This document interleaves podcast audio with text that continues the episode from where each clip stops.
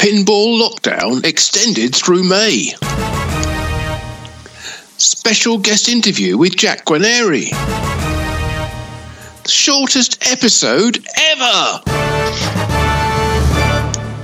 Hi, my name is Jonathan Joosten. I'm the editor of Pinball Magazine, and I'm here with Martin Ayres, the editor of Pinball News, and we're here to look back on the, uh, the exciting and uh, well fractious month, I guess, of April 2020. Yes, and, uh, well- yeah, I was going to ask you how how things have been with you, Jonathan, in this particularly weird um, world we're living in at the moment. Right. Well, um, obviously we had uh, well first we had the Texas Pinball Festival, and then followed by uh, MGC. What a crazy period that was! I Oh, mean, the road trip and everything, and then two fantastic So shows in a row. fun. Yeah, All the people it. we Oh, ran into, and it's, Yeah, quite a lot of the uh, the regulars seem to be missing, but uh, an awful lot of people turned up. So it was really heartening to see those two events being uh, being supported by so many locals.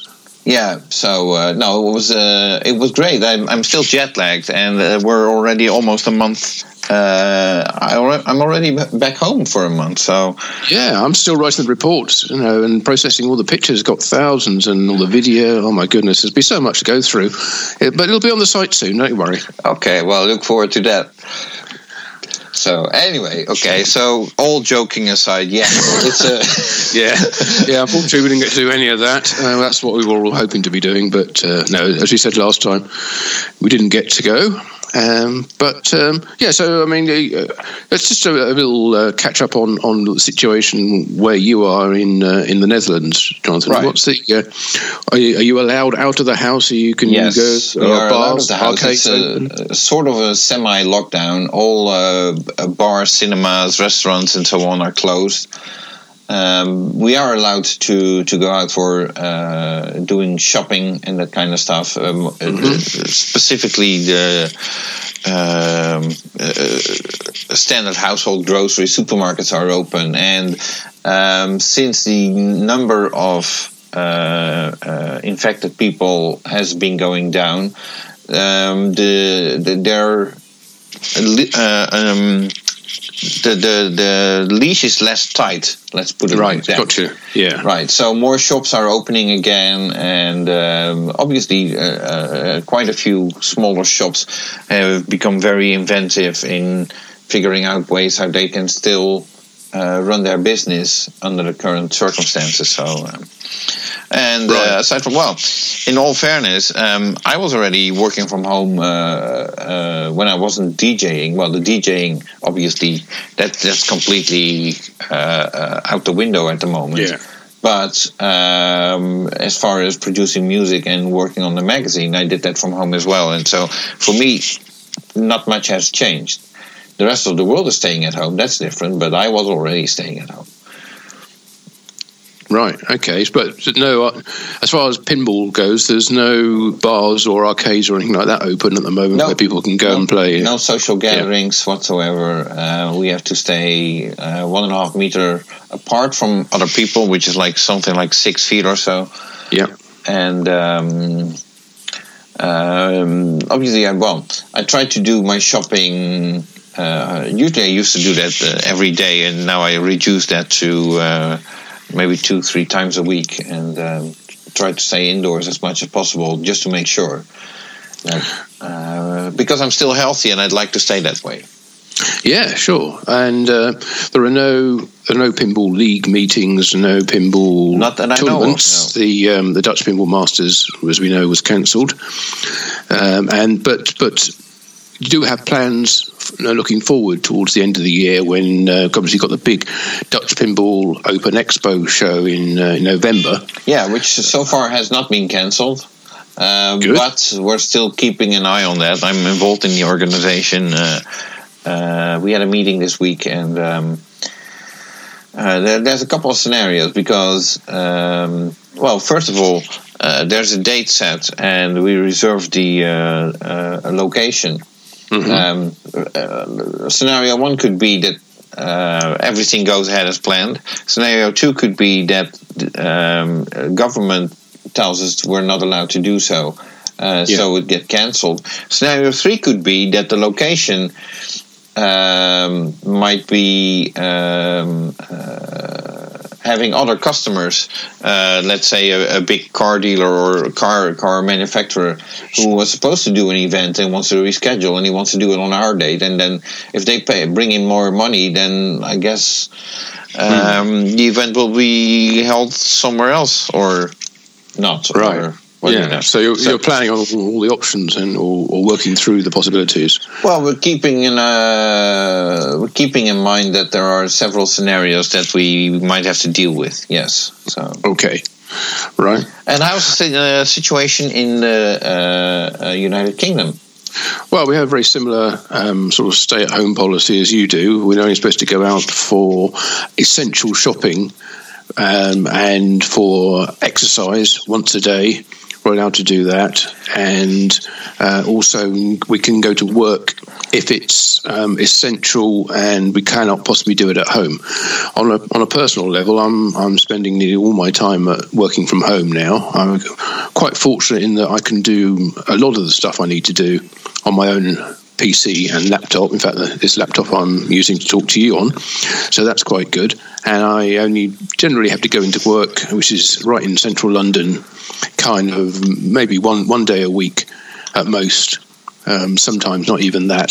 So it's not so bad. And um, the roads are reasonably quiet, although they have been getting a bit busier over the recent recent uh, days and weeks. Ever since the when the lockdown first came in, the roads were really quiet, but now the, the traffic levels seem to be gradually creeping up as yeah. more and more people are, are, either going shopping or uh, going into work. Yeah, we see more people in the streets over here as well. So. Um... Well, we have the same thing. You know, the it's really only the uh, the major supermarkets and food stores that are open for um, for business, and they're they're on um, sort of reduced hours, and they also um, it varies from, from store to store, but sometimes you know there are, there are queues and lines of people outside waiting to get in because they have a, a, a, certain number of customers that they allow into the into the big stores. Right.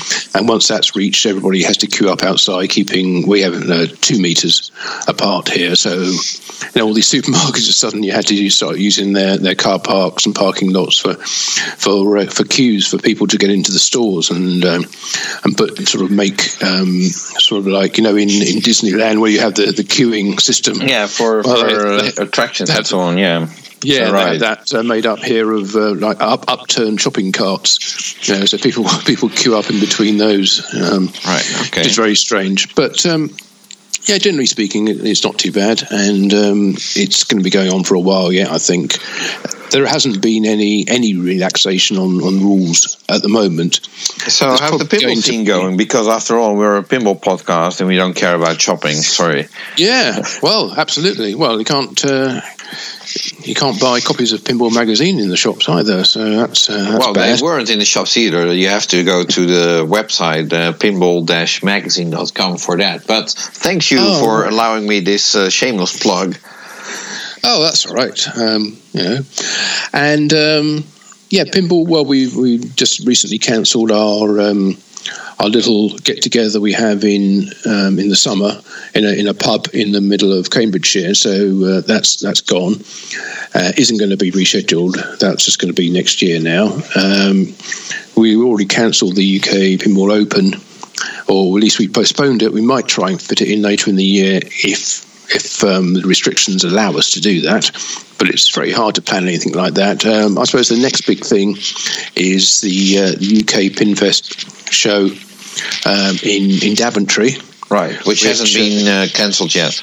It hasn't. No, that's in August, I believe. Yeah, and that's still going ahead. Um, you normally come over to that as well, don't you? Yeah. yeah. So um, yeah, that's, uh, that's didn't buy any plane tickets yet, but um, still interested no. in coming over. If no, the, if the situation will allow us, but um, yeah. Well, that's it, and then uh, we have to look forward to, to later in the year, and and know, hopefully the situation will improve. We're to come over for, for Pinball Expo. Yeah, that's probably. Um, usually that's one of the last shows of the season, but it could be the first. Yeah, that's right. Yeah, so well, it'll be you know, a few weeks before the, the Dutch Pinball Open uh, Expo. Right. So um, if that's if we're allowed to fly to uh, Chicago for that, then we probably should be able to do the, the expo uh, Dutch Pinball Open Expo as well. Right. But anyway, we'll, we'll wait and see. That's a good few months away yet. And uh, as we've seen in the last few weeks, an awful lot can change in a very short space of time. Right. Yeah. So uh, yeah, the, over here the fear is uh, while the the rules are uh, less tight right now. Uh, obviously, the the uh, incubation period before the the illness uh, exposes itself is like two mm. weeks.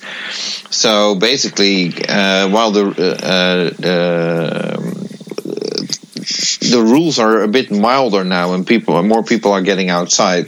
Um, it will take two weeks to see how, what the effect will be. If we see an increase in people uh, needing yeah. to be hospitalized and so on, then I'm pretty sure that everything will be shut down as quickly as possible to. Uh, uh, yes, it's it's all uh, it's all new territory for everyone to, to find out exactly how this happens. Nobody wants a second spike or third spike or anything like that, but it's it's probably going to happen. But it'll will hopefully be be less than than the, the initial um, number of cases, the maximum number of cases you had so far, and right. it'll you know, gradually work its way down over a, a, period of time. But its question is, how long is that period of time going to be, and uh, what's the impact going to be on businesses which which can't reopen or can't operate safely?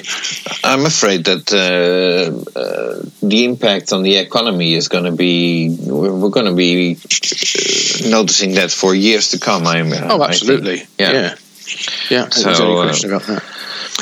Anyway, oh, let's um, let's yeah, talk pinball companies. Yeah, uh, let's talk about what this this, this um, coronavirus has uh, all the effects been um, on pinball manufacturing. Then, if we if we can't play pinball on location, uh, we can only play it in home in our own home. Then, uh, our pinball company is still making games. Well, in Illinois, they've um, extended the, the stay at home um, order and the closure of manufacturing was due to expire on the 7th of April, which um, at time of recording is in uh, six days' time. But uh, that's now been extended to 20. Uh, sorry, six days' time. No. Um, it's been extended to the 29th of May. Sorry, right. 7th of April. Um, it, was eight, it was then extended to 29th of May. Um, so that's yeah, that's uh, another. Well, that's affecting what, basically every pinball so. company in Illinois. So we're talking Stern, um, Jersey Jack, American Pinball, Chicago Gaming. Yeah, that's right. Um, yeah, and a very similar situation in Wisconsin, where Spooky Pinball are located. They've extended their safer at home order through to the 26th of May.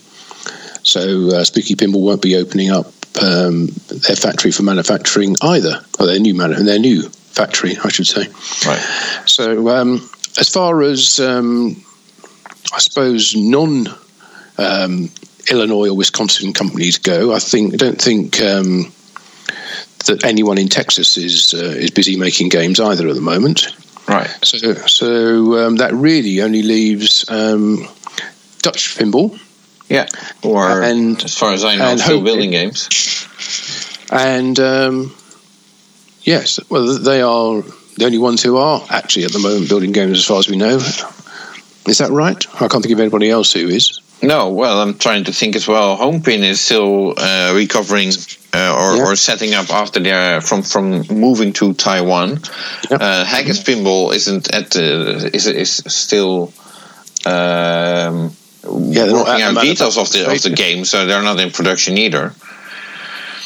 Um, mm yeah, so I guess uh, no, that that that sums it up. Uh, although I did get news from um, Chicago Gaming that they are now shipping Medieval Madness the uh, Royal editions, uh, which I guess had been uh, partly manufactured and might have been waiting for something. I don't know, but um, they can now complete the games and ship them. So that's uh, good. Chicago Gaming is shipping Medieval Madness Royal editions. And I guess um, those distributors with stock will also be shipping games from other manufacturers as well. Um, I suppose so. Yes. And, yeah. Um, and also, uh, one thing that I've seen quite a lot of ha- happening now is that uh, operators have been um, offering to sort of rent their games out to people in their own home a lot more than they, they were in the past because they can't put them on location. They'll, um, you know, if you want a game at home to see you through the lockdown, then uh, a local operator. Um, or even a distributor might be able to rent you a game for a short period of time, you know, a month or two months, something like that, just to uh, make sure you get your pinball fix. Right. I suppose you have to be really uh, into pinball to to rent a game for a couple of months. But then again, some people might be. Mm, well, absolutely. If you, you, can't go out on location and play, and uh, and that's and, something you that still need your pinball fix, then yeah, what are you going to do? Yeah. So um, as we mentioned, it could be a good shows, thing because it, people might be getting used to having a pinball machine in the house, and um, once they have to return it, they might want to buy one. Absolutely, yeah, might want to buy the one that's been rented to them. Yeah, I like it so much. But we were mentioning about uh, various shows coming up. Um, one show that's been cancelled, I suppose, or event's been cancelled, is the European Pinball Championship, which was due to be held in Belgium in October. Yeah, that's that's cool. that was going to be a big event. I know that. Um, that's now been pushed forward uh, a year or back a year, maybe. So it will take place around at the same time, which is the beginning of October in 2021. Hopefully. Yes, hopefully, yeah. Um, shows that haven't been cancelled, I suppose, is, is, a good thing to look at. Um, Rocky Mountain Pinball Showdown, according to their website, is uh, is still scheduled to take place. It's only three weeks' time. It's, hmm. uh, it's kind of like the, the penultimate weekend in May, but um, according to the website, it's uh, still going ahead. But uh, we'll see what the situation is. But uh, you think if they're going to cancel it, they do that fairly soon because not people will, will, want to make plans for yeah. that. Uh, even if we want to go, we can't fly to the US. So nope. sadly, nope, we can't go. Um, no word on uh, Replay FX. Um, no, Pinburgh and whether that's taking place yet, or the Southern Fried Gaming Expo. They're all, you know, as far as we know, still going ahead, but a lot of people are asking questions online and not getting any uh, sort of definite replies other than, you know, we're watching the situation, see what develops. Right. Uh, there is another show that's been cancelled, which um, which is quite a large one in America, but that's not been announced yet, um, and they're still working through the details with their um, their vendors and game suppliers and, uh, and, and with the venue. So that, that we can't give details of exactly what that is yet, but uh, should, should be announced over the next couple of days. So uh, keep an eye on uh, on your favourite um, online web resources for pinball and, uh, and and and see what's what's still on and what isn't. Right. Now, you would think that um, with manufacturing being closed in Illinois, that um, Stern Pinball would be impacted quite a bit by that. But uh, I think you heard um, Zach Sharpe talking. Um, I have to give credit to uh, this week in pinball. Absolutely, um, they did a um, uh, inventory um, questionnaire uh, with various manufacturers. Um, how the coronavirus uh, impacted their business. Um, everybody uh, got the same five questions to re- uh, respond to, and uh, interestingly, uh, I think the question was how the uh, coronavirus affected the release schedule. Um, and Zach Sharpe of Stern Pinball said um, that so far. The, the the implications of the virus had not affected uh, the release schedule at Stern, but if it would last for much longer, then it would. The interesting thing about that is that I think that article was published April 21st um, which is like uh, I think it was a common knowledge to say that Stern Pinball was expected to reveal a new game at uh, the Midwest Gaming Classic, which would have been three weeks prior to that. Yes, and Stern already postponed the uh, already announced heavy metal game. So it's quite an odd statement from uh, Zach Sharpe, I would say, that it hadn't uh, affected the release schedule of Stern yet, because uh, obviously, um, well, the heavy metal game indicates that it actually did. Yeah, I mean Stern themselves said that they were going to release it, and but they've decided to push it back because of the coronavirus. So right, so I don't, I don't know what that what that means. And um, maybe that maybe that's looking forward further into uh, into future games, which you know which were scheduled for release in the summer or later in the year. That they're they're still going to be released on uh, according to the original timetable, unless things uh, carry on for much longer. Right. So, uh, but in the meantime, at Stern, uh, they have still been rather busy. Uh, they have. Um, working on, uh, for example, code updates. Yeah, yeah, quite a lot of, of uh, different games. I think we've got um, probably five different games have had code updates this month. That's the uh, the month of April. Um, starting with Elvira's House of Horrors. Let's do in reverse order because it's actually the most recent one. Uh, 0.95 of that, getting closer to 1.0. Um, so that had lots more speech. Um, a new multi ball added uh, called Phone a Fiend. Um, some more video and lamp effects uh, and bug fixes. So, yeah, 0.95 of Elvira's House of Horrors recently released. If you've got that game, you need to update and, and get all those extra goodies. Um, then Iron Man, remember, I think we mentioned in the last podcast that Iron Man had a rather unexpected um, update of version right. 1.85. You know, and now it's a, been updated to 1.86. Yes. It has indeed, yeah, which is just a few uh, adjustments and bug fixes for that were introduced with the new release. Right. You know, so nothing too exciting there, but you probably want to get that if you've got 1.85 because that's uh, going to going to make things a little more stable and. Uh, and uh, even more enjoyable. So, uh, yeah, extra goodness for Iron Man there. Um, Stranger Things. Stranger Things. Um, I guess it's it's is it still Stern's current title? Yes. So, um, so that's had two software updates in the past month, 0.87 and 0.88, which, um, as you might expect at this stage, uh, um, they're getting a lot of extra stuff added.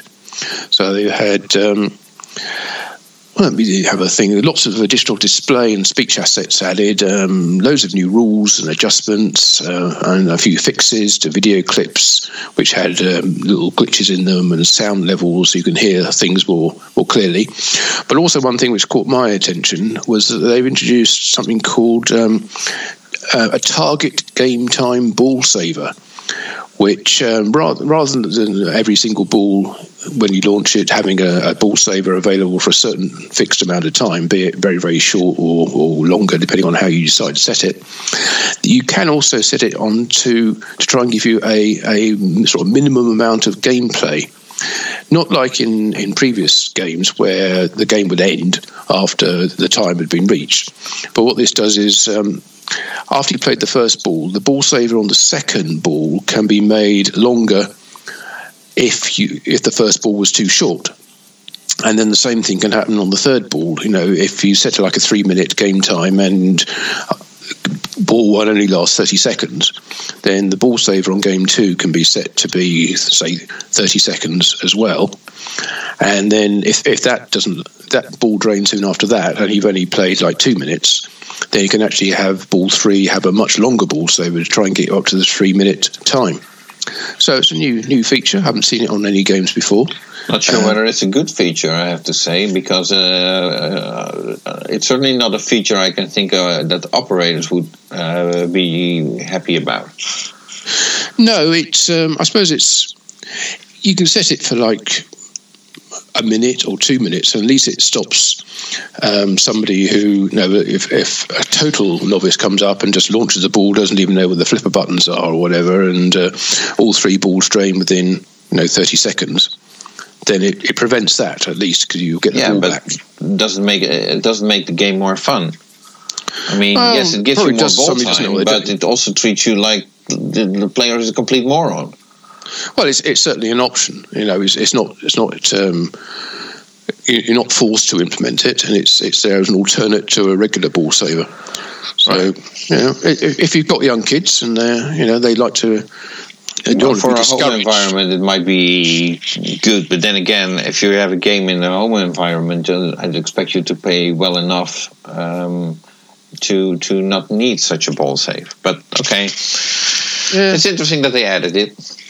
Yeah, I think we might see it appear, uh, depending on what the uh, reaction is as to whether people decide to use it or not. But it's uh, it's, it's probably a fairly very simple thing to implement code wise. Right. So, and, so we might see it on future games, of, but well, it'd be there as an option, I'm sure. Yeah. I mean, why not? It, it costs nothing really right. to add it in. So. Um, other games, yeah, the Munsters. They've had a, a fairly minor update, uh, version 1.03, which really just sort of adds in some more of these sort of standard features which which we're starting to see on, on the newer games, such as the uh, the audio equalizer controls, you know, the multi-band EQ, which uh, become a, a, fixture of, of modern Stern games. That that wasn't in the software for the Munsters, but now is in version 1.03. And Jurassic Park um, yes, that's uh, that's it was at 1.0. Now it's 1.01, and that's had uh, quite a few bug fixes, um, some ad- uh, additional lighting effects,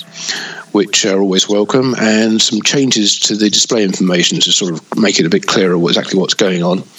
And they've also added a, uh, little Easter egg in as well, um, which was probably the time that game was released was around about Easter. So also that, that code was released, I should say, was around about Easter. So that would tie in, and that's in the uh, invalid frenzy um, mode, um, multiple mode, I think. So. Uh, so I think if you're um, one shot away from getting the sort of addable feature, um, then you, you might see that uh, Easter egg appear. But uh, yeah, so that's uh, all code which Stern Pinball's team of uh, software engineers have been working on. Um, I guess it's all been been worked on uh, during the, the lockdown period. And they're working from home or from um, a remote office somewhere. Right, and there's uh, more updates coming along. Uh, one update um, we've already had a preview of. Uh, Jack Danger was able to stream uh, Black Knight Sword of Rage with an alternative music soundtrack. Um, as far as we know, that has not been released yet, but that is expected to be released in a future code update. And yeah, new, uh, I, I, actually think it is. I think it was uh, it was included in the last update, but um, I don't think any any fuss was made about it. Okay. I think version one point zero one uh, Black Knight does have that in. Um, oh, I'm, I, I, I think I'm sure whether it was already they, included, but so they've tried it and um, it had mixed reactions for what I've got back. Um, some people like the the less frenetic more um, what should we call it um, orchestral orchestral symphonic um, music soundtrack to it and other people like the sort of the, the full-on um, metal music that um, that was in the original but um, to have the option there I mean I, I haven't actually seen who produced the, uh, the, the new soundtrack Right. Well, uh, from what I heard, um, I'd say it sounds very Game of Thrones like. So it could be the same uh, uh, producer that did the music for Game of Thrones. Mm, okay. But that's just a guess. So it's not a. Um, uh, it's, it's certainly very different to the original, I think. Uh, yes, but actually. Um, uh, I'd welcome it. Let's put it like that. Yeah, it's, uh, it's if, if, you if you find that the uh, the Anthrax esque soundtrack of the original is a bit uh, too full on, um, then you can always switch over to it. And uh, but it, it's something which you have to go into the menu to change. I think it's not something you can sort of select at the game when you start the game. You have to. Well, that could be an interesting option as well. Yeah, absolutely. Well, we would go back to uh, some of the earlier games that Data East used to do. Yeah, you know, like, like Weapon uh, 3. And, Weapon, yeah. And, and Countdown. Uh, no, Countdown. Um, what game was that? Uh, Checkpoint. Right. Checkpoint, where you could choose different soundtracks as well. Yeah. So, um, yeah. Um, and in other Stern news, um, this was well, it's sort of a, a newsworthy tidbit. Um, the Beatles Beatlemania has been nominated for a, 2020 LIMA Licensing Industry Merchandisers Association uh, International Excellence Award. Um, and hmm. they uh, they will be uh, handed out uh, if all goes as planned in uh, August um, in Las Vegas. Um, now the game has been nominated, but um, I'm personally, I'm not so sure whether it's such, such a big deal. Um, uh, I think anybody can apply, uh, and then there is a committee, and um, um, if there's not enough entries in a category, then you might already be applicable to be nominated. I'm not sure, but um, I mean, I, I think it's a um, rather strange category to or, or award actually to be uh, um, giving out, but apparently um, uh, somebody figured that they need an award show for that. But okay. Well, it's uh, it's quite an achievement, I suppose, to get the Beatles license onto pinball. I know a lot of, a lot of companies have tried it in the past and never achieved it. So there is that going for them. Right. So, uh, and uh, and I, I, would assume that uh, somebody in the uh, the license uh, industry merchandisers association um, would have would um, you'd need to be a member of that association in order to be uh, to be nominated for an award. So I'm sure that uh, that would probably go to what Kapow Pinball um, or, and or Stern.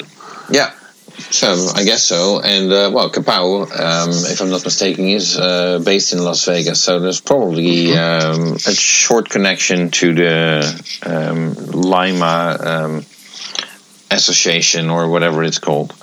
Mm. So okay, well, um, kudos for them for getting nominated. Yeah, but good luck. It's not going to make award. the game any worse or better.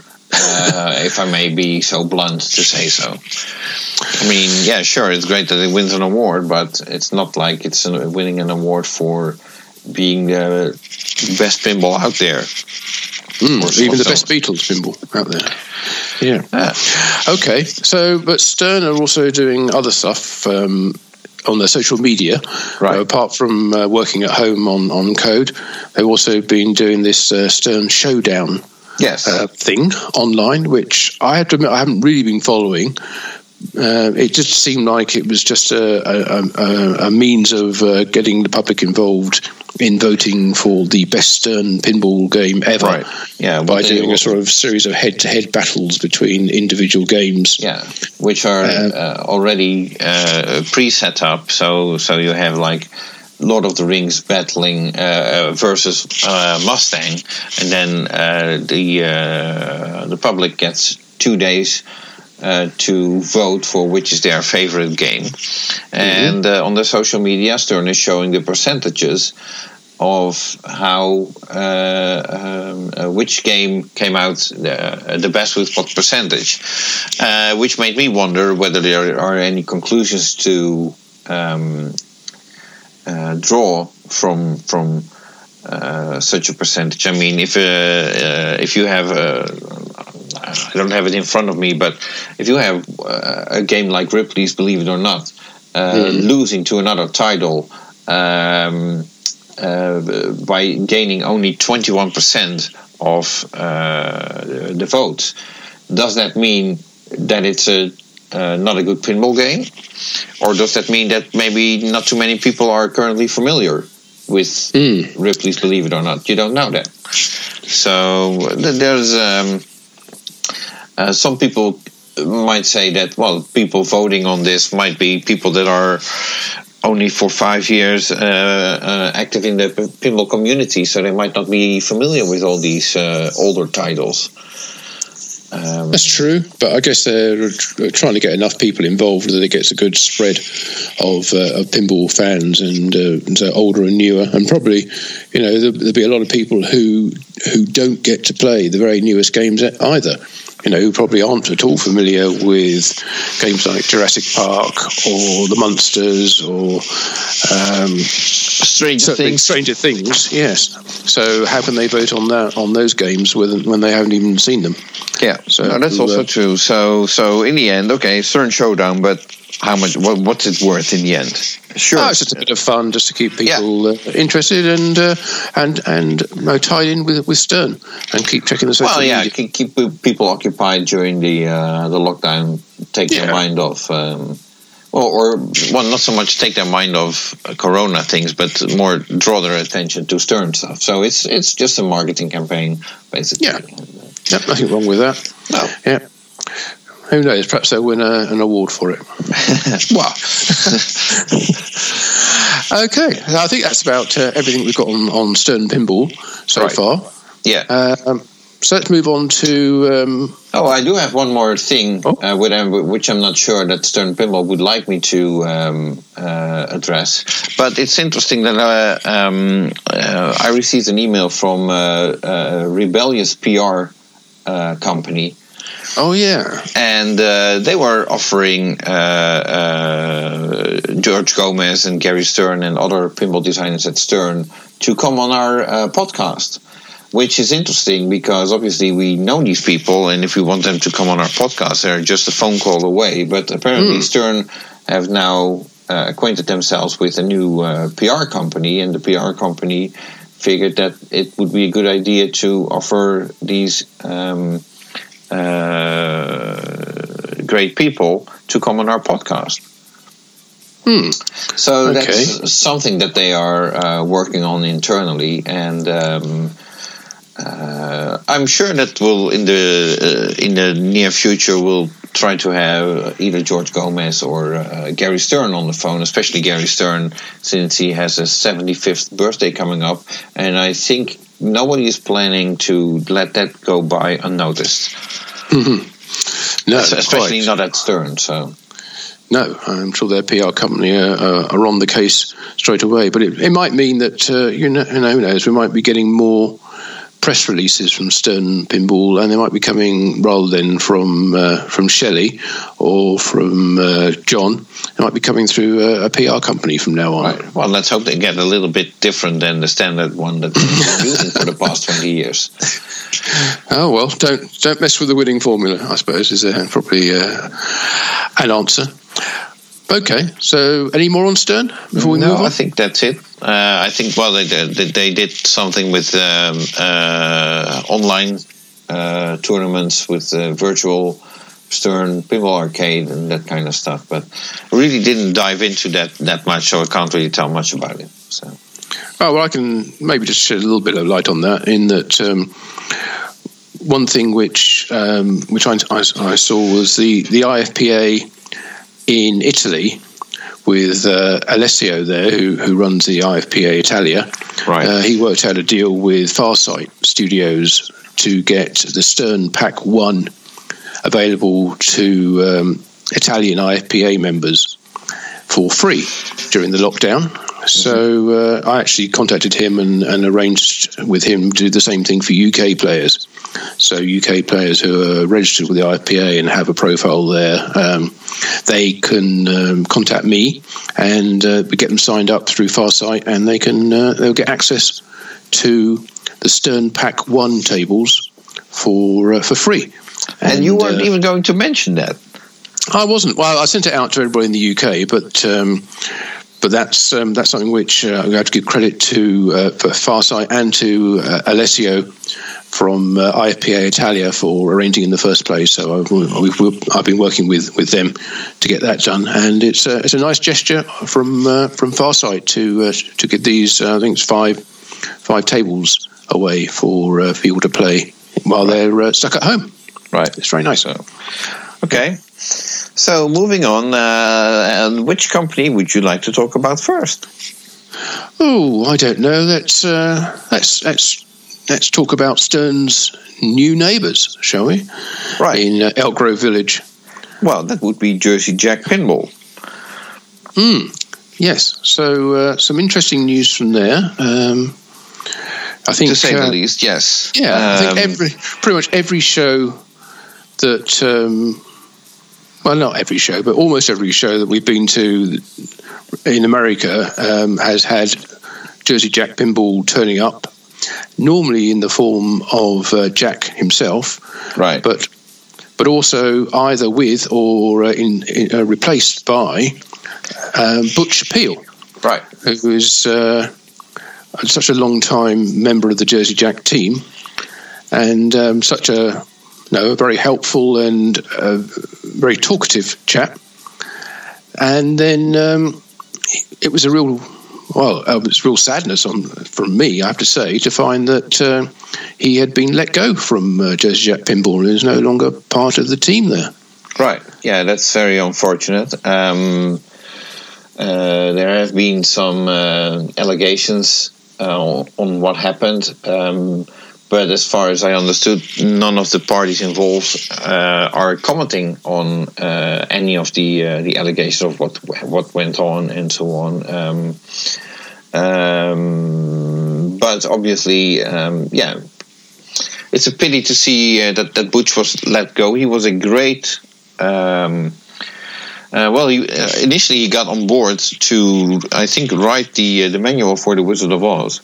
Yes, that's right. And yeah. uh, but uh, aside from that, he was a very big help to people who had technical problems, uh, which would be reported to Jersey Jack, and either he called them uh, and and helped them fix the issue with their game and. Uh, there's actually a, a lot of uh, positive feedback on the work that he did for Jersey Jack, helping out people to uh, make sure that they can enjoy their game. So um, I'm I was surprised as everybody, I suppose, to see that he was um, let go. And um, uh, all I can say is I wish uh, Butch the best in his future endeavors, as that's uh, uh, politically correct to say, I suppose. Yeah, let's hope uh, he's not out of pinball for very long because he's a major asset. You know, he's hugely knowledgeable about, about the games and uh, and, and such a such a likable person to talk to and engage with, and would always sort of you know go the extra step. Would um, would engage with you directly to resolve all your problems, as you said. You know, go as far as you know doing extended email conversations or phone calls, or even you know, send a video of uh, how to fix a problem right. as well as doing all the all the manuals for for the games so far. Uh, which, uh, as anyone who uh, who picked up any of the the Jersey Jack manuals knows, um, are so hugely comprehensive and detailed and and accurate that um, it's a it's a full time job in itself. You'd think just by looking at, um, at what yeah. comes out so, or what, what's and, included in there. Yeah, uh, certainly. I hope to see Butch again uh, at once pinball shows are uh, uh allowed again. Hopefully, uh, in in some other capacity, or even if he doesn't want to work in pinball anymore, then I still like to uh, run into him. You know, because it's just he's a very nice guy, and it's always nice to see him. So, yeah, I mean, it's not. Um, it's not unusual for people within the pinball business to to come and go and, and move around from company to company. We've seen that a few times. You know, Barry um, from American Pinball left there and moved over to Jersey Jack um, very recently, you know, a couple of months ago. So uh, I don't know. Whether, I don't think that's related, even though they're kind of in a in a similar um, capacity there. You know, Barry is a, is a sort of engineering guy, support, and um, is well regarded as well uh, in, within the pinball industry. So he, but he's he is located in uh, Illinois, right? And um, and Butch, of course, um, wasn't. I think he was in New Mexico. Yeah, as far as I remember. Right. So and, m- maybe uh, that distance was a problem. But anyway, we won't right. speculate on that any further because we don't know the facts.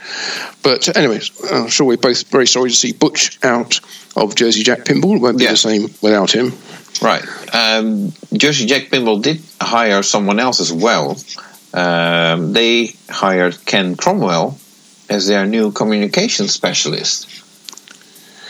Ah, okay. Interesting. We haven't heard from him then. Yeah, I was going to say because it seems to me that there was something to communicate, but we didn't hear about that. So, oh well. Um, the first day on the job is always a tough one, I guess. yes, particularly if that's what you've got to deal with. But they, Jersey Jack have been busy doing other things, even though their manufacturing is, is not up and running in Illinois, and um, I think their their operation in uh, New Jersey um, has, has been shut down anyway while they moved. So I don't think they're currently producing games, but they do have games in stock. We do know that. Right. And they've also been working on um, a new, well, they've actually finished working on, uh, they've released a new topper for uh, Willy Wonka games. So this is um, illuminated. Is that the third topper for Willy Wonka already? Uh, is it three? I certainly know two. Because Uh, I I know think that they re- released a, se- uh, a, a second topper, uh, which we talked about like two months ago. So Yeah, that was the that was the collector edition one, I think, wasn't it? yeah, and uh, Yeah. so this is another one. Yeah, this is an optional extra. This is a th- I think it's a three hundred dollar add-on if you want to buy it. Well, compared to some toppers, that's uh, that's a bargain. But it is is illuminated and, and has animated waterfall effect on the on the water as it uh, flows down, or, uh, well, it's water actually, probably probably chocolate, isn't it? Really, as it as it flows down um, on the topper, and uh, a, a nice picture of uh, Willy Wonka himself, and looks nice and bright and illuminated. But um, some people are saying that should have been included with the collector edition and uh, they think the one that's with the collector edition is is inferior. But Well, uh, that's what the same what we talked about two months ago with with the Hmm. other uh, uh, when when the other topper came out. That was, that was already suppo- suggested that it should be on the collector's edition. But oh well, you can't please everybody, I suppose. no, no, but buy the game for what it is and not what you think it might be in the future. Right. Well, although that's presumably not the case with the software, but we can talk about that later if you like. Yeah, sure. Hold on. If you hear what I'm hearing, then I guess you know what time it is. Oh, no, he's he's calling, is he? Well, I got a phone ringing. Oh, is, is that is that that or is that something else? um, well, there's only one way to find out, I suppose. Okay, well, let, oh well, perhaps perhaps we can actually get to it this time Let's find before out he who's rings off. interrupting our very important podcast. Well, who else could it be? But Hello, Gary. Come on in. Hello, hello. uh, Where are doesn't you? Where are you? Gary, we're here. We can hear you fine. Uh, how are you doing? I'm outside of Jersey Jack's house. I'm trying to get in. I'm banging on his window. He's ignoring me completely. Probably because he knows it's you. No, we're good friends. He slept at my house one time. All right. what, So- outside. Inside. I'm outside, but he slept inside. Right. Uh, well, it could be that Jack's on the phone and that he can't come to the window right now. Oh, pish. I was going to make him a proper English tea. Well, lucky him. Well. Oh well. Well, I'll just go. I'll just go down the road to his neighbor and knock on their door. Do, do you want to pass the phone to to uh, to Jack, and then we can talk to him while you're I busy? can't. You'd have to call him back. He Can't you put it through the letterbox? Oh, I could do that. Contactless, contactless phone Ah, passing. great. Right. Okay, I then we can can talk do to. Jack. Yes, I could do that. Let's let's see if Jack has something interesting to say. Sorry, uh, I apologize to our listeners already. We were expecting Gary Flower to be on the phone and hopefully have some interesting news. Apparently, that's not the case. No, no, he's. Hey, what's that? Somebody just put a phone through my. Uh... Oh, hello, Jack. Hey, Jack, Who's how's it going? Hello, Jack. Oh, It's It's- Jonathan it's- Martin here from our, pit, our Jonathan Pinball podcast. do I know you guys? Yeah, you know us. You know us. You miss us. Oh, I missed you a lot. This time last year, we were drinking champagne and eating Willy Wonka chocolate in France. Yeah, those were good times. I know. Can you imagine it was a year Oh, ago. He launched, was- he launched that game. Yeah, that was so great. That was a lot of fun. And Frank, Frank Michaud, uh, host, that was the best. That was a great show. Oh, what a shame we can't be doing that again. We Well, will be doing it again. We just can't do it right now. I'm very hopeful that the world will come back um, as we knew it, and maybe even a little bit better if that's possible. We might appreciate the things that we missed. Right. Well, we start. We started this podcast um, before before uh, we Gary called, and uh, we were talking about how the situation is um, in in Jonathan's home country and in my home country. What's what's the uh, what's the sort of lockdown situation, or the uh, or indeed the pinball situation where you are? Well, Americans being um, very free Uh, in some places, they're actually protesting the lockdown. Yes, that we've seen that. The government, yep, the government imposing their right. Um, some places uh, are reopening things like Starbucks and golf courses and things like that are opening in limited ways, which is great. And everybody is going to be practicing uh, clean hand washing and social Mhm. distancing and Yep. things of that nature to try to uh, prevent any of the virus to spread anywhere. But right now, you're you're in um, you're in New Jersey. Yes, I'm in uh, my adopted state of New Jersey, correct? And uh, New Jersey, I think this weekend they open golf courses. Not that I golf, so I think you you can golf in a foursome if the four people are quarantined together. Otherwise, I think um, you're able to be on the course one at a time, uh, walking the course or uh, in a golf cart. Right. Uh, so they're trying to bring some things back to something of normal, you know, to get outdoor activity as the summer approaches. Right. But what about um, manufacturing and, and pinball business and, and locations? Are any uh, locations able to open? Any bars? Any arcades? I guess that's uh, that's that's not something which is which is possible just yet. Yeah, so I I speak with many people during the day, maybe twenty people, twenty five people, uh, typically operators, um, people that have barcades, uh, some home customers, uh, other uh, manufacturers, distributors. Everybody's chomping at the bit to get back to something of normal. Everybody's everybody's going a little stir crazy in quarantine. Right. They want to get back to business. Right. So does that mean business is slow, or uh, and how's business been for Jersey Jack Pinball? Actually, uh, it's it hasn't been great, but it hasn't been bad. I think in the past week or so, we sold about thirty games, and they're pretty much all going to home customers who uh, are adding to their collections. Uh, unfortunately, it's not any commercial customers uh, buying from us at this point, but there are commercial customers looking forward uh, to when they reopen. They're working on their games and they're doing uh, different things to prepare um, in their different states and their locations. Um, so it's it it hasn't been where the faucet is off. It's uh, there's been some action, which is which is good. It's encouraging. You know, we're doing uh, what I guess they call contactless delivery.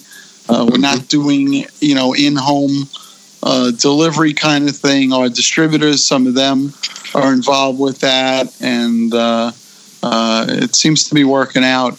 Uh, they're making the best of a, of a not so great situation. And when all this um, sort of starts to ease up a bit and you can actually get back to making games, do you have a, a plan in place for how you're going to sort of implement social distancing while at the same time being able to you know, con, um, design, build, uh, uh, ship, and service games? Yeah, I mean that's a plan that uh, we've been working on, and you could you could tell that other uh, factories, not just in our industry, but um, big factories. Uh, you're talking about people that build cars and things like that. This is a concern uh, for everybody, and the good thing is we're not in it alone. We don't have to figure it out on our own.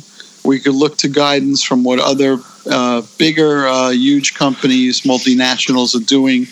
Um, I've seen, uh, certainly, we've all been to supermarkets where we see uh, a barrier, a plexiglass barrier between the cashier and the Yeah. customer and the sanitization processes that happen. And yesterday in New York City, they announced the the trains, which they call the subways, uh, they'll be closed from uh, 1 a.m. to 5 a.m. for sanitization of uh, of the subway cars. So it's um, it's it's something that has to be done to safeguard the uh, the public and try to do the best job you can do uh, to prevent the spread of uh, of anything that anybody could catch. Right. Now you're in a uh, um, rather uh, unique situation, I would say, as you're uh, uh, the company is supposed to be moving to Elk Grove uh, Village. Um, this whole, I can imagine, this whole situation is not helping. Well, uh, you know, it's common sense. It's probably not helping, but um, you know, we're doing everything we need to do to try to be on track as much as we can, and um, you know, work through the different things that need to be worked through. And we have a great, um, a great staff of people that are dedicated, and um, we're uh, you know working we're working hard at it. Do, do you still have any manufacturing uh, capabilities in in uh, Lakewood, or has, has, that all been shut down and, and shipped? No, right now uh, Lakewood has been moving to uh, Illinois, and um, there are games uh, still in Lakewood that we're shipping, and customers are actually picking up uh, from us. So that's ongoing for a little while longer. Right, but you wouldn't be wouldn't be able to, you know, because it's this is uh, changing on a state by state basis. So, if if you were able to start manufacturing in in uh, Lakewood, but you couldn't in uh, Elk Grove, that wouldn't be any help to you. Yeah, I don't know. I'm not. I don't know uh, exactly that town um, right at this second, but um, we expect everything to shake loose uh, very soon and uh, get back to a degree where it's a, a, little bit normal. You know, it's not going to be like you turn a light switch on for anybody and everything goes back to what no. it was before. So it's going to be a process, and uh, we're working through those processes, and uh, I think it's going pretty well. I mean, considering everything. Now is presumably not a good time to be thinking about launching new titles either. Well, you know, I, I see uh, there's a demand. There are a lot of uh, uh, customers asking me um, daily and asking Jen daily, when is your next game coming out? Because they have an appetite for the next game. And, um, you know, all I could say is that um, we're working on it uh, to get it to get it out and get it in the marketplace and get it everywhere it's going to go. So it's nice when people ask those questions. It's not like they forgot about us. They're uh, very interested in what we're doing. Right. Oh, cool. Sure. But, but, but uh, well, one year ago, we were we were launching. Uh, we were there while you were launching, I should say, um, the Willy Wonka game. But that was being launched at, at two pinball shows simultaneously, and with no pinball shows out there and no trade shows either. It's got to be difficult to to promote new products without those kind of outlets. Right. Well, that you know, in the traditional old-fashioned sense, which we are uh, old-fashioned a little bit, um, that might be true. But today, with uh, all the social connectivity and the streaming and everything that's available, uh, we really could create our own show and launch a product and. Um, and and while it might not be exactly the same, there are many trade shows. I mean, this weekend, uh, Warren Buffett, Berkshire Hathaway, normally they have 1000s mm-hmm. of people at their shareholder event. They're having a virtual event. So, in the absence of a real live, touchy feely event, you can have a virtual event, and it can be not exactly the same, but a lot better than having nothing. So. Yeah. Uh, Right. There are a lot of options out there. A lot of people discovered that they can work from home.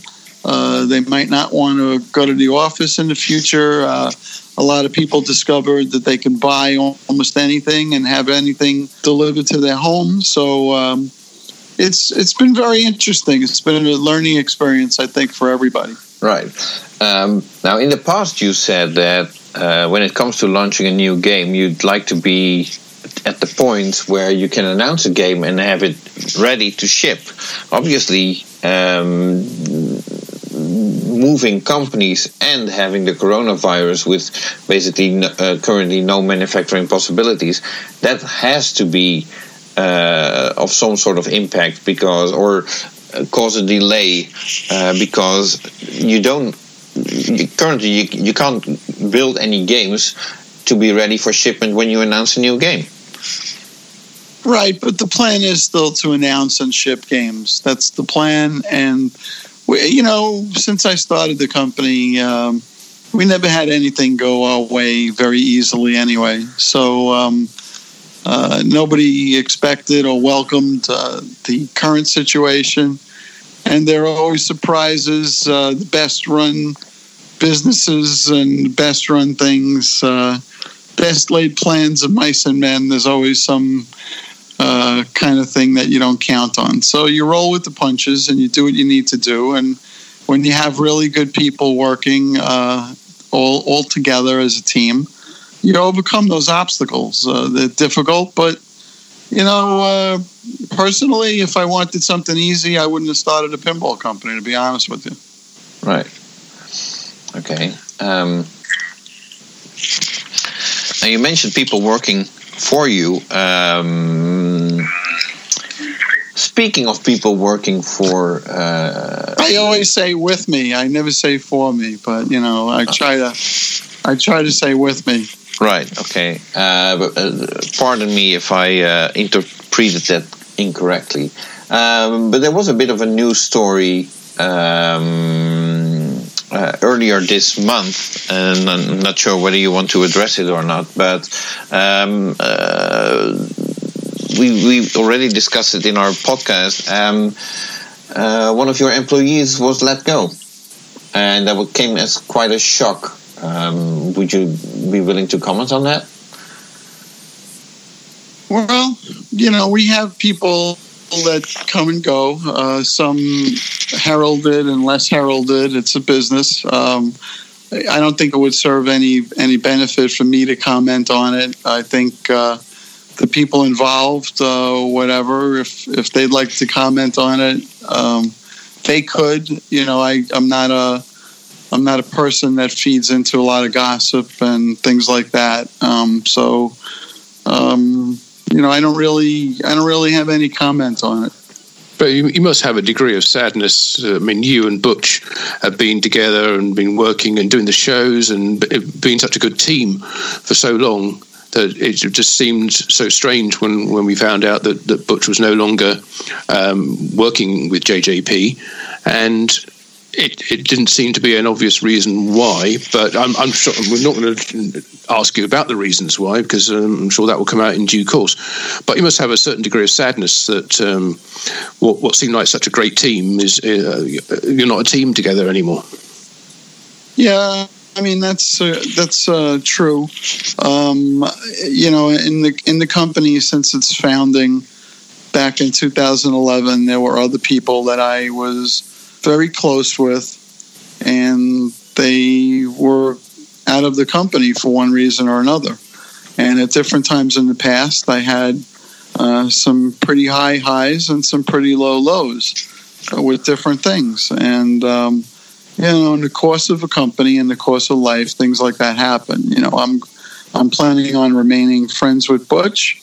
Um, I love him and I think the world of him and um, you know your friendship is is your friendship and your business relationship and work relationship is is different. Sometimes they they cross um, or they're indistinguishable but uh, still in all um, we try to keep it in a professional professional way.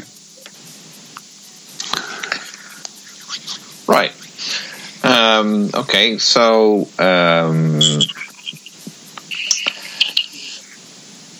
how do you see uh, the um, uh, getting back to the current situation? Um, uh, any, uh, of course, with the coronavirus going on, uh, there's not much. Well, we can't foresee the future in any way, but. Um, uh, let's say by the end of May, the whole coronavirus situation is um, reduced to to a point where uh, manufacturing with social distancing would be uh, allowed. Uh, at, at, any idea how long it would take you to get uh, uh, the new facility up and running? I've always gotten in trouble when I had timelines, especially um, when not everything is under my control and and pretty much, um, you know, I don't, I don't know really who could actually say um, with any level of certainty exactly a date. You know, it's just like they keep asking Dr. Fauci when this will be over, or they keep asking other experts that are a lot smarter than me about different things, and everybody likes to know these answers. The only, the best answer I could give is um, at the appropriate time that it's ready to launch our next game. That's when our game will be launched. Um, you know, if it's if it's a little sooner or a little bit later, what I found uh, in a very humbling way is that our customer base is extremely loyal and they love what we do. And uh, they've waited in the past a little bit longer to get uh, what we create. And while I don't want to take advantage of any of that, certainly there are circumstances that extend way beyond our ability as individuals or a company. I mean, we're dealing with a worldwide pandemic that nobody knew about X months ago and that everybody's trying to work through. So, certainly, um, you know, we're working through it the best we can. And, um, you know, we're very optimistic about what we have in the pipeline uh, coming too. There's some, I think, I think the best products that uh, that we're going to build are ahead of us right now. I don't think they're behind us. I think what I see, um, the, the best games are coming. Well, okay, and uh, and but you you also talk to your distributors as as well as as operators. Has this has this particular period been quite you know reasonable for them as far as home sales go? They they you know with people being stuck at home a lot more than they would in the past, has have they found that uh, that's been a good opportunity for them to sell more more of your company's games to, to home buyers? Yes, overall the answer is yes. Um, some of our distributors that uh, had more of our stock were able to turn around and execute on delivering games quicker than some of the distributors that didn't have much stock or had no stock and had to pull from the factory. Mm. And there was some people, it sounds funny, but there was some people that wanted games like, you know, I want a game tomorrow. I want a game today. I want a game by by you know the end of this week kind of thing. Yeah, and um, they just they just had an occasion or they had a reason, obviously, for buying it, and they wanted it. So it did benefit, and it it still benefits our distributors that are stocking distributors. And in the in the course of all this. Uh, going on, you know, we added a distributor in, in Pennsylvania. We added um, CoinTaker. Yes. So uh, that was uh, that was also uh, something that helped with uh, home sales too, because there are different customers that uh, different relationships, different people, different uh, reasons why people buy from one person or not another person. So you have to have a little bit of variety. So um, I think I think that was something that we did that was pretty good. Good. And uh, on a on a personal note, everyone everyone's safe in your family from the from the virus. Thank goodness everybody's safe. Um, you know, I'm quarantined with my wife, and she hasn't killed me yet, so that's a good thing. Well, she's been trying um, for so many years, and it still hasn't worked. So. Yeah, yeah, I'm a, I'm still pretty quick. I'm still pretty quick on my feet, you know. Uh, but she's amazing. Um, I think the most difficult thing has been not being able to physically like hug my grandchildren. Uh, mm. That's that's hard.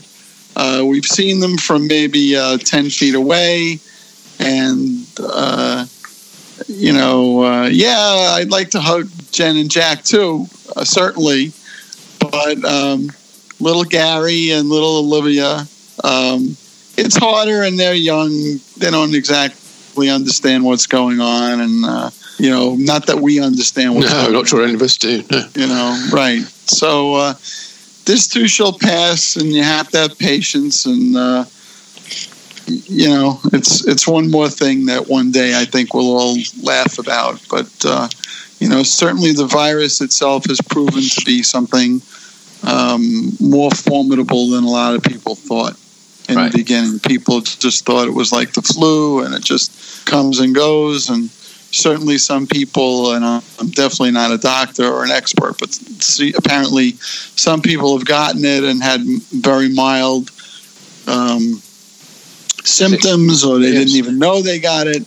Some people got it, wound up on a ventilator, and died in three days. So, um, uh, you know, it's it's not not something to fool around with. Right. Okay. Uh, one of the uh, uh, well, the, the, impact of the uh, of the virus was, um, uh, and we briefly talked about it. Um, uh, there's currently no pinball shows. Um, now you were quite a traveling man, so to speak, um, globally, I would say, because you visited so many pinball shows in the past. Um, um, is this a bit like uh, detoxing for you in terms of pinball shows? I think it's detoxing for all of us. I mean, I talked to a lot of the tournament players and a lot of the barcade owners, and it certainly it certainly has changed everybody in a, in a way where we're very uh, we might be physically distanced but in some ways, by keeping in touch with all these people, I don't feel socially distanced uh, because I talk to so many people that are involved in pinball every week. Um, yeah, it's not the same as seeing them, but we do a lot of FaceTime and we do some Zoom calls and we see each other and you know some some people are just hey this is what i'm cooking tonight. What are you cooking tonight? or this is what i'm doing. What are you doing? So, in some ways, uh, thank goodness for technology for sure, because if it was this kind of pandemic without social media and everything like that, uh, people not aware of what's going on and not being able to uh, shelter in place and things like that, the death toll would be much greater. Uh, the whole process much would be much worse because you wouldn't be able to socially reach out to people. Uh, you wouldn't get the communication. You wouldn't be able to do much of anything. So while it's bad, um, in a lot of ways, a physical thing, you know, I can't be with you guys and uh, do the things we do. Um, at least we can not only talk, we can see each other and communicate and do things like that. So I I always say it could be worse, and, and and let's just hope it doesn't get worse. Let's just hope it keeps getting better. Mm. Right. So when, when when all this is over, and and God willing, that's not not too much longer. Do you think everything will go back um, to the way it was, as far as you're concerned? As far as you know, I mean, traveling around the world, going to doing the promotions, um, visiting shows, visiting distributors, visiting operators or do you think that things will always be changed from now on? So the short answer is I think it will go back to what it was, but it will be changed a little bit. And you know, having being young enough or old enough to have quote unquote lived through uh, 9/11, what happened on September 11, 2001 that changed a lot of things. It changed the way we travel. It changed uh, some people's attitudes about things. Uh, it shut a lot of things down. Certainly uh, in the U.S., especially if you're in the New York metropolitan area, uh, where we were more affected um, and we knew people that were lost in the tragedy, it affected us a different way. In this case, um, I, I, I just guess, um, my best guess is that until there's some kind of uh, medication that you're able to take prophylactically to prevent it or uh, a vaccine, um, you probably won't see everything back to close to what it was in the beginning. And, and again, you know, I'm not a doctor and I don't know, but that's just a little bit of common sense and a little bit of what people are saying to me. Uh, certainly, if you have a barcade and you have games next to each other and you have social distancing, you know, it, it, it would seem to say people have said to me, well, I guess I have to put the first game in a row on, and then the mm. second and third game are off, and then the fourth game in a row are on. And then, you know, so there are a lot of challenges but I think people um, are very resilient. We're still here, uh, and uh, we're going to be here. We're going to come through it, uh, and you know we're to make we're to make the best of it in the meantime. But yeah, will there be shows again? Absolutely. Uh, will we all be together again?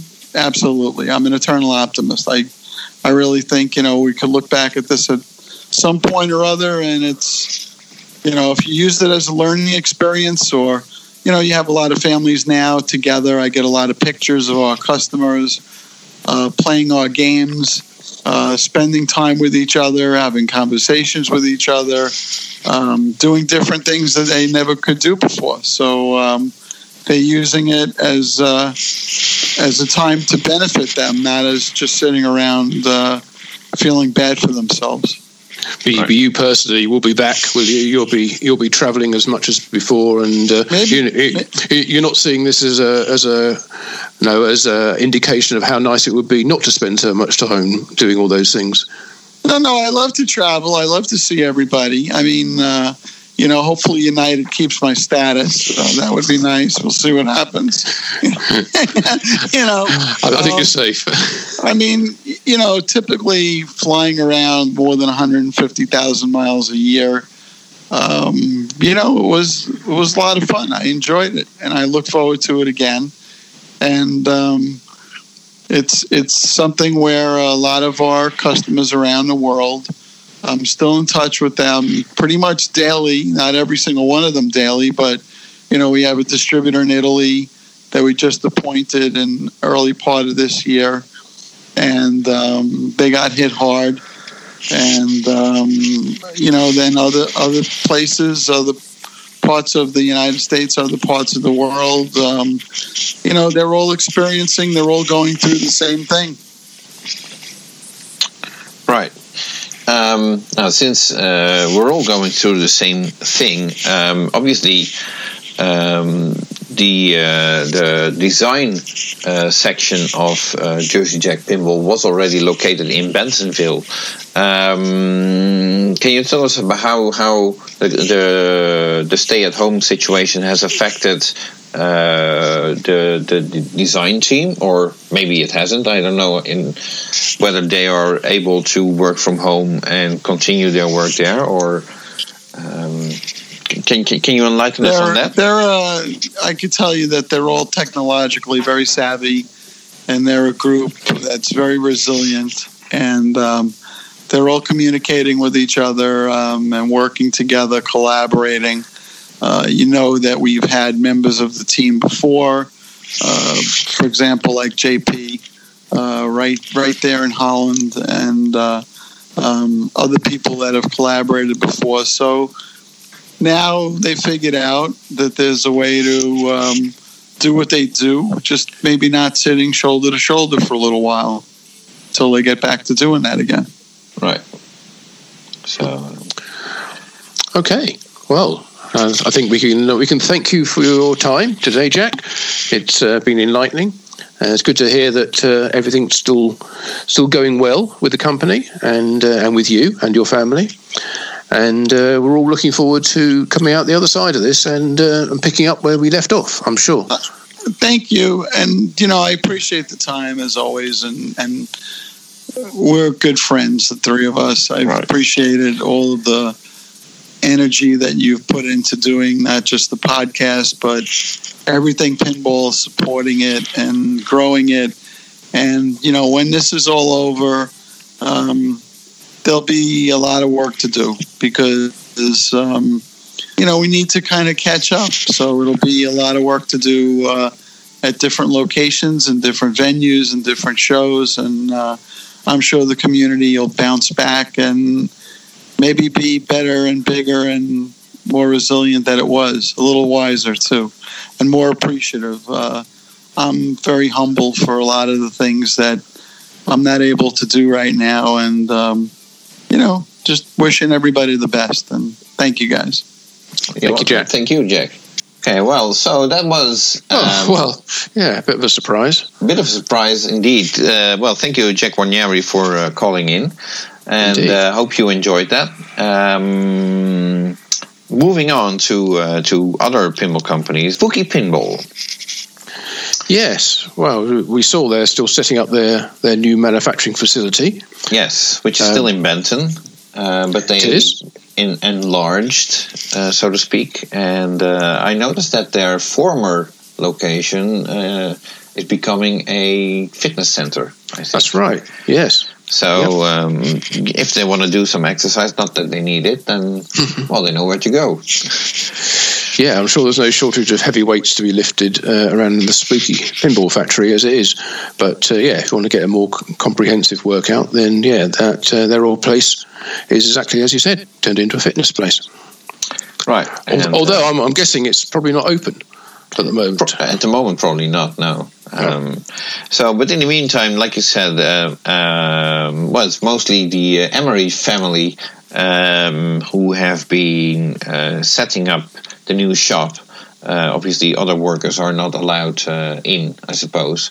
Uh, but the family themselves are able to try to to get as much done as possible, which is um, a good thing. And um, we had a new code update from Scott Danesi for Total Nuclear Annihilation.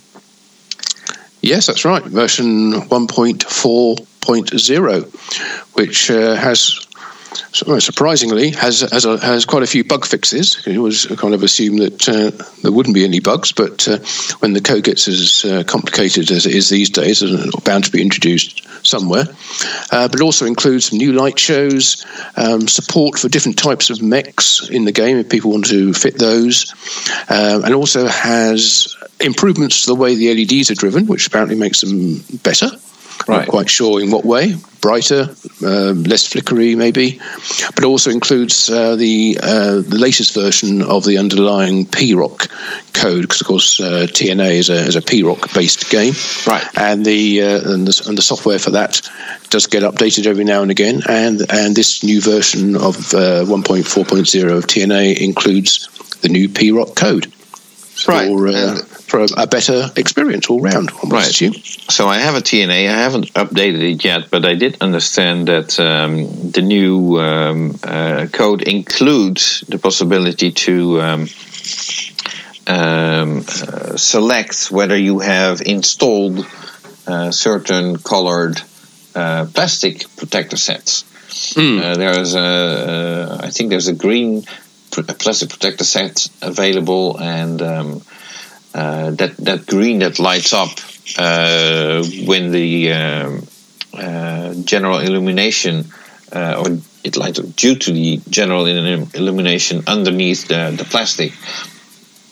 But apparently. Um, uh, there's uh, you can you can select special settings that uh, keep in mind which color of plastic protectors you have installed so that they come out the best. Yeah, that's right. Yeah, the GI can can be dialed in, as it were, for your uh, your chosen color, uh, which is part of the sort of the add-ons I said uh, right. support is added for, and also for clear drop targets, I think as well.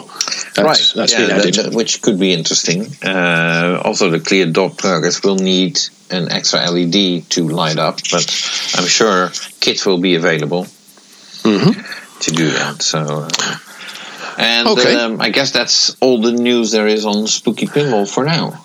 I think it is, yeah. So uh, let's uh, let's move along to uh, American Pinball, who right. um, are also, you know, obviously being in Illinois, are in, uh, in shutdown and, and, not producing games. Uh, they haven't produced. I don't think they've gone into production with with Hot Wheels at all, have they? As far as we're aware and uh, but they are they're still um, doing stuff with Oktoberfest because that's uh, that's their the game which they I guess I assume they've sold the most of actually um, maybe maybe not maybe Houdini but um, but they are running a, a, high score challenge on Oktoberfest for those people who have one or have access to one.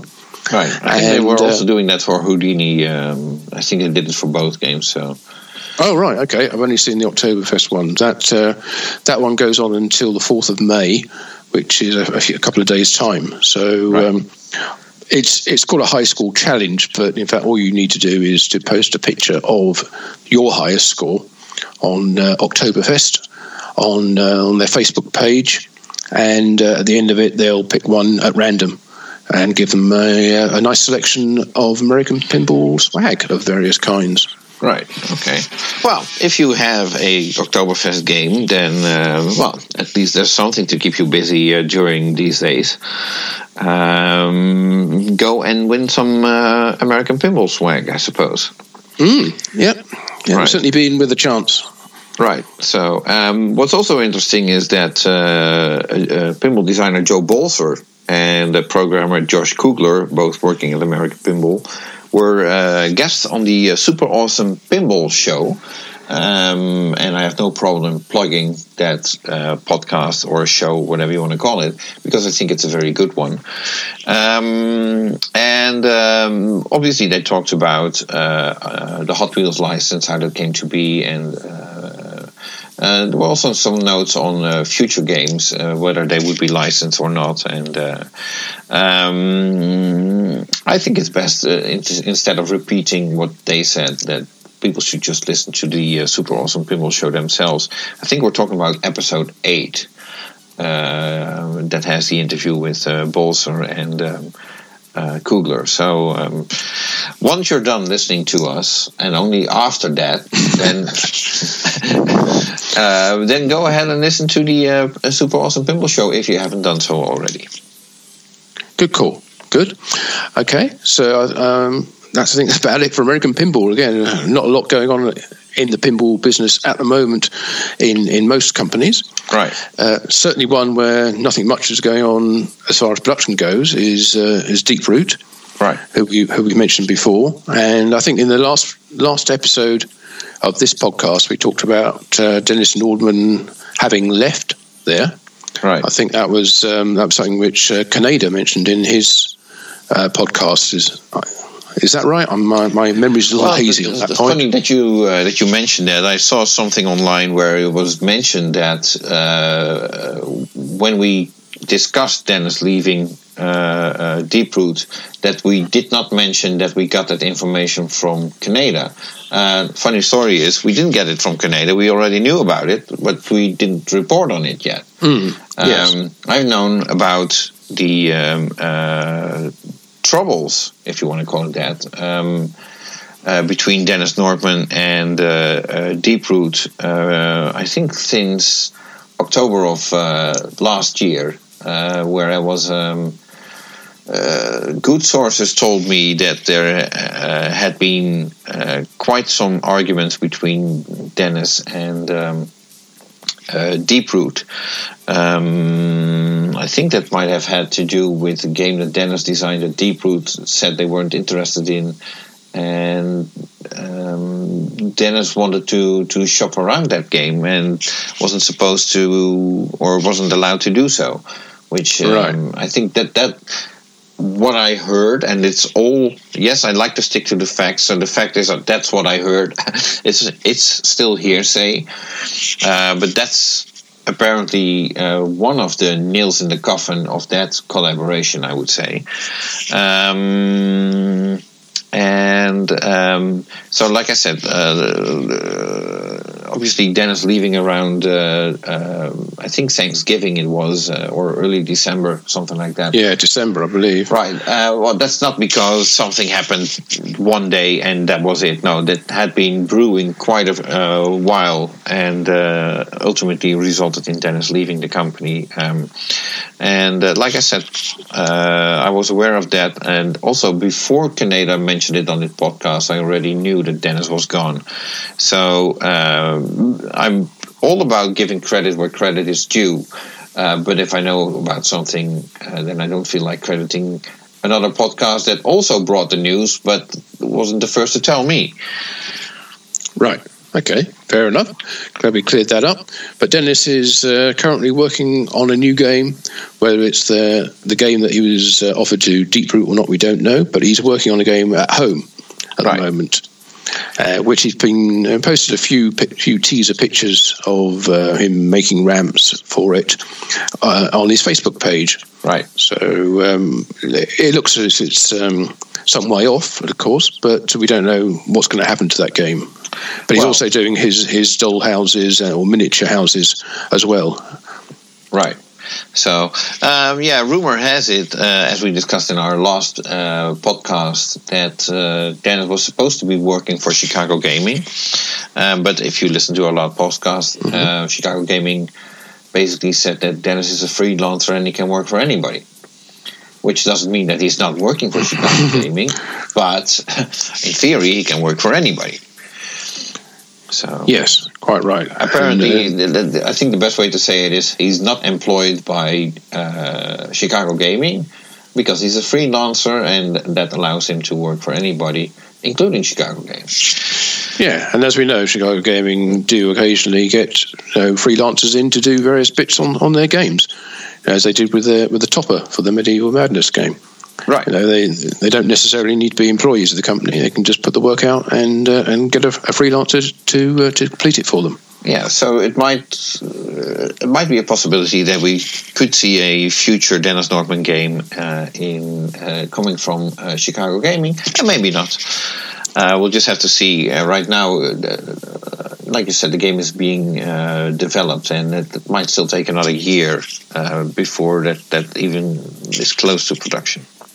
We do know Chicago Gaming are working with other companies in order to get you know, uh, pinball designs manufactured, Right, particularly with uh, Ben Heck and Spooky. right. So, uh, and of course, I've also got quite a, a relationship with Dennis as well. So, uh, who knows? Maybe there's a little, uh, little, little grouping going on there to uh, produce future games with Chicago could- Gaming. I think it could be very interesting. Mm. Um, and speaking of grouping, I think it could even be more interesting if, if what would hypothetically speaking, what would happen if certain pinball companies would combine their forces? That could be very interesting. Yeah, well, they already are, you know, with uh, with the Spooky and uh, Chicago Gaming collaboration. Right, but they could. It started, Right, yeah, and who knows where but, but how far could it go? You're right. Well, yeah. So, um, oh well, that's uh, probably everything I have to report on um, Chicago Gaming.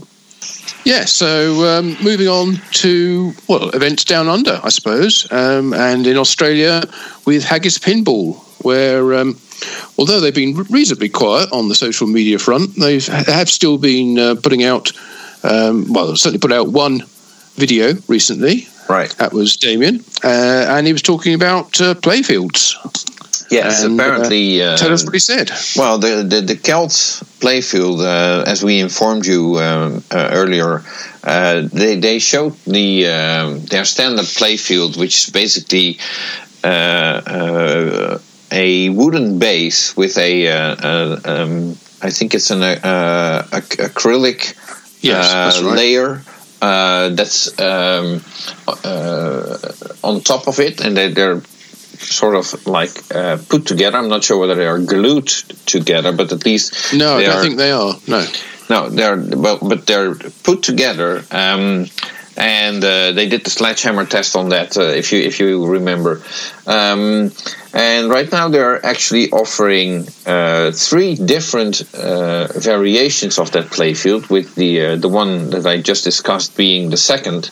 Um, but they're also going to be offering a traditional uh, plywood playfield at uh, extra costs. And they're also going to be offering a um, uh, the play with the playfield that we just discussed with an additional clear coat. Apparently, some people are used to uh, playing pinball where on on uh, clear coated playfield, and that feel uh, has a different effect on the ball than uh, an acrylic uh, layer on top of a playfield.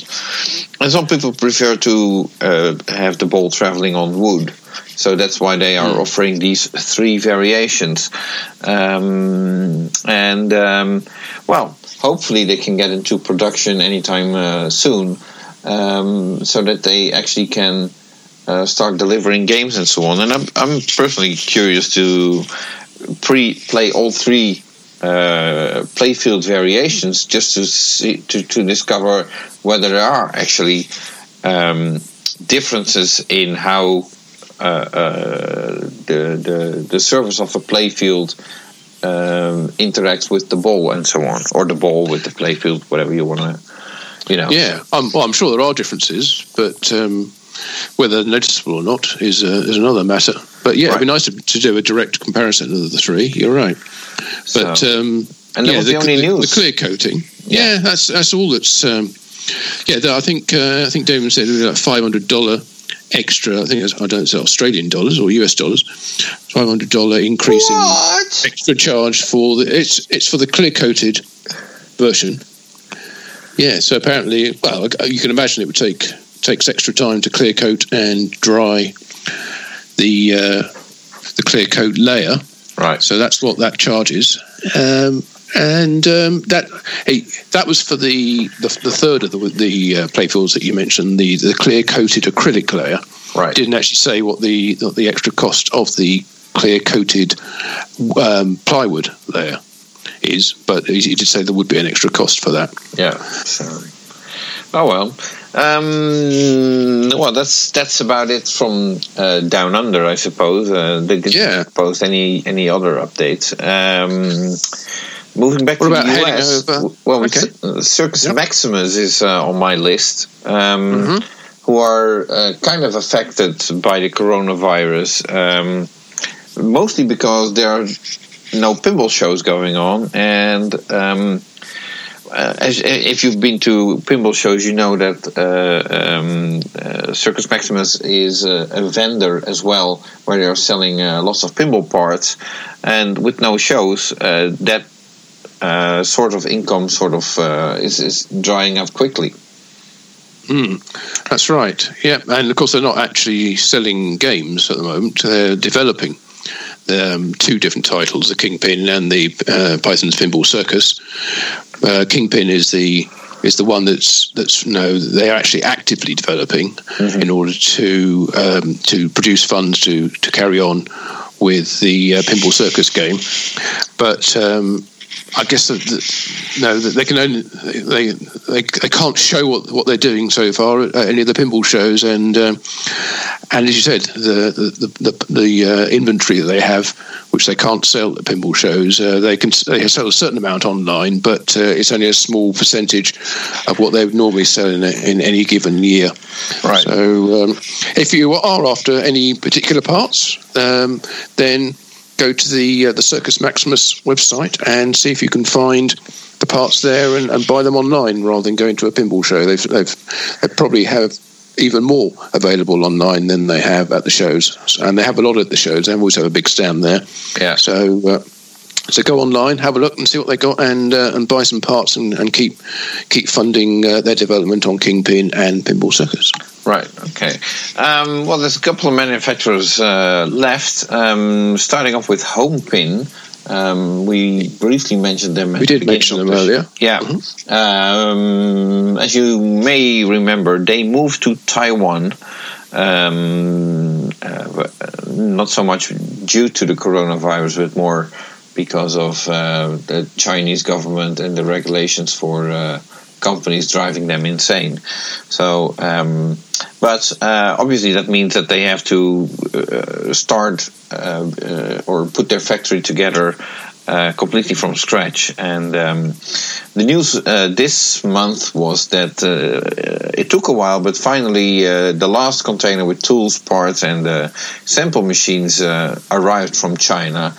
Um, now that leaves them with um, uh, a lot of time uh, to to sort out all the uh, the bits and pieces and putting them uh, away uh, in, in, in the correct posi- place and position and so on. And um, uh, aside from that, their current priority is to continue manufacturing replacement pinball machine PCBs for older games and uh, they might even be expanding their range of these boards. Um, and new types may be announced soon. So at least they're well, they're busy, obviously. Um, but it will take some time before we get um, to see uh, to to manufacture new games. Yeah, that's uh, seems to be the way of the world at the moment, doesn't it? So they're, they're far from unique in that position. But uh, good luck to Mike and the rest of the team there in, in putting together their, their factory in, in Taiwan. Right. Having so. moved everything from one country to another, well, there seems to be a lot of moving going on as we've uh, as we've seen. Right. Okay. So now we also mentioned uh, Dutch Pinball earlier. Um, I tried to reach out to Barry, and uh, he said, uh, "Well, basically, didn't." I tried to reach out to him yesterday, and I didn't catch him. Um, and I was supposed to call him back today, um, but only in um, uh, after this recording, so that makes no sense. Uh, but but as far as I know, they're still uh, continuing to be working on games and um, uh, shipping them. Although they have been relatively quiet uh, on their social media as well. Mm, um, yes, I haven't seen anything. Yeah, um, I don't have any other news on Chicago gaming that we already haven't discussed. No, we already already covered them, um, and um, I haven't seen anything from Multimorphic uh, on their any of their social media channels. Uh, haven't been in touch with Jerry, but I don't think anything much is going on um, down at their their uh, factory. Right. Um, I know that they are trying to build uh, modules for Heist mm. from home. Uh, because they're very fortunate that the module obviously is a lot shorter than a complete uh, pinball playfield. Um, so hopefully they are able to, uh, to, to to put some modules together and sell these. Uh, response to the game has been very very good.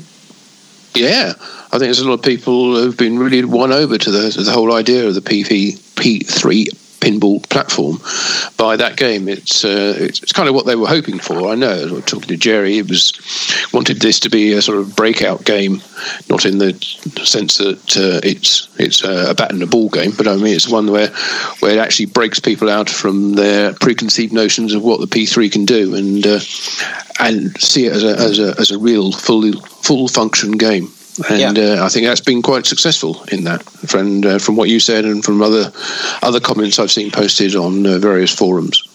Right. So um, I think that wraps about it up for. Uh, for well, you know, for the, for the we we trailed this as the shortest episode ever at the start, and it can't be, can it? It must be one of the longer ones. well, yeah, okay. Well, it was a good teaser to keep people listening.